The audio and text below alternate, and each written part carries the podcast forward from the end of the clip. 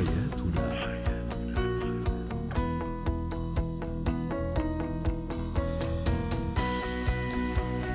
مستمعينا الكرام أهلا بكم معنا إلى برنامج حياتنا برنامجكم اليومي الذي يعنى بشؤون الأسرة وباقي الشؤون الحياتية الأخرى. هو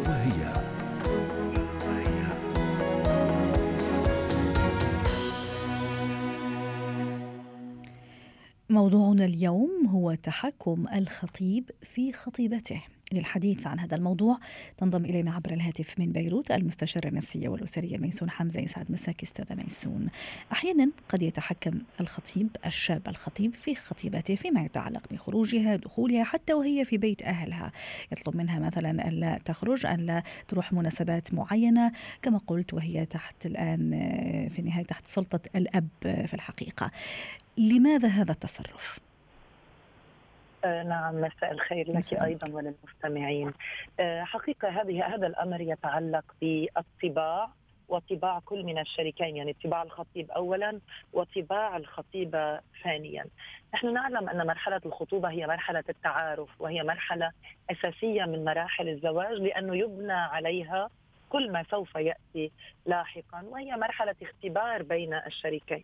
آه، أسباب تحكم أو أسباب إملاء هذه هذا النوع من الأوامر تتعلق بطباع الرجل وهي طباع تنم عن شخصية عنيدة، شخصية متسلطة وشخصية متملكة إلى حد ما.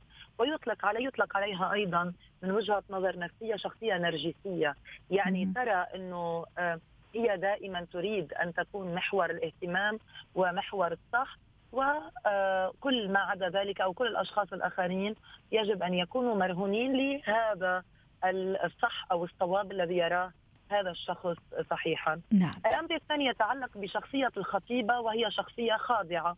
يعني آه، إما خاضعة بسبب الحب يعني لأنها تحب هذا الشخص وإما هي قد تعودت أن تقول نعم وأن تخضع وأحيانا يأتي هذا الخضوع من الثقافة الاجتماعية الموروثة داخل المجتمع. يعني تكون الفتاة هي تقول دائما نعم والسلطة ذكورية كل ما يطلق من الزوج أو الخطيب أو يقال من قبله يجب أن يلبى. دون أن يكون لها شخصية أو وجود أو قدرة نعم. على النقاش. أحيانا أيضا تفاديا نعم. لمشاكل لأنه بمجرد ربما ولكن نعم. نعم أو أحيانا أيضا أحيانا أيضا الخوف في أنها قد تفقد هذا الخطيب، الخوف صحيح. أنه ممكن قد صحيح. قد يغضب عن عنصر العاطفة والثقافة، جميل. صحيح ولكن نحن نتكلم في مرحلة الخطوبة، يعني كما يقال بالعامية على البر يعني ما زلنا على البر يعني نعم. ما زلنا في مرحلة التعارف. وهنا آه، مسألة مهمة جدا للشابات. يعني أيضا من هو هذا الخطيب؟ يعني هل هو قريبها؟ هل هو ابن عمها؟ هل هو من العائلة؟ أم هو شخص تعرفت عليه ويملك؟ آه، محور يعني يملك قيمة اجتماعية معينة فرض عليها. يعني أيضا هنالك عدد يعني ما الذي يحدث الاختلاف إذا كان قريبها أو غير قريبها ست ميسون؟ نعم لأنه إذا كان قريبها وكنا نحن نأتي من عائلة فيها روابط عائلية يعني العائلة مثلا آه، في العائلات الممتدة. نعم. عندما يقال إنه آه، هذه الفتاة سيتزوجها ابن عمها ويكون القرار صادر من الجد أو من العم الأكبر. وهنا آه، والد العروس طبعا هو يعني متمسك بهذه العادات وبهذه الثقافة أنه لا نريد أن ندخل العائلة في مشاكل. طبعا يجب أن تطيعي. لأنه وهذا ما تكلمت عنه البعد الثقافي وبعد العادات والتقاليد الاجتماعية. التي تأتي منها العروس. أنه هل يسمح لها بأن تقول لا؟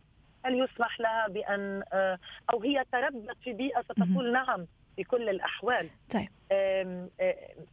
ولكن هنا أريد أن أن أقول إنه لا نحن نتكلم الآن عن عروس وعريس أو خطيب وخطيبة في البيئة الاجتماعية العادية، يعني في عصرنا الحالي في ظل الثقافة الانفتاحية التي تشهدها مجتمعاتنا صحيح. ما الذي يجعل الخطيب متسلط والصبية خاضعه نعم. وما هو التصرف أيضاً. الأنسب أيضا أستاذة ميسون؟ ما نعم. هو التصرف الأنسب؟ إذا أنا كان خطيبي التصرف الأنسب نعم, نعم. تفضلي. نعم. التصرف الأنسب هو دائما يبدأ بالحوار.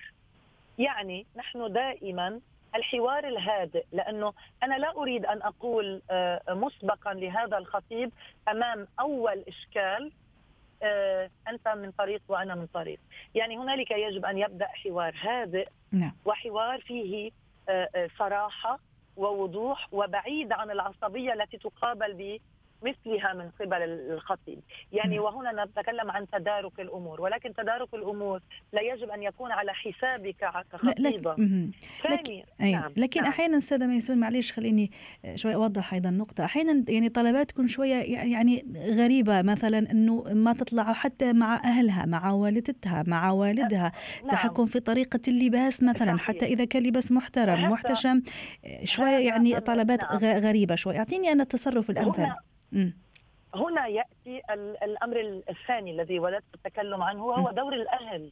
يعني هذا الحوار آه، وهذه الصراحة وهذا الوضوح يجب أن يكون الأهل أيضا مطلعين عليه. جميل. يعني الفتيات يجب أن لا يخضعن آه، بعيدا عن الأهل. يعني يجب أن يكون الوالد والوالدة موجودون في في في الدائرة ومطلعون على ما يجري لأنه الفتاة إن خطبت هي لم تنتقل بعد إلى آه، وصاية هذا الزوج أو إلى آه، التنفيذ المطلق لأنه ما زالت تحت سلطة والدها. نعم. والوالد هو الذي يقول مسموح وممنوع.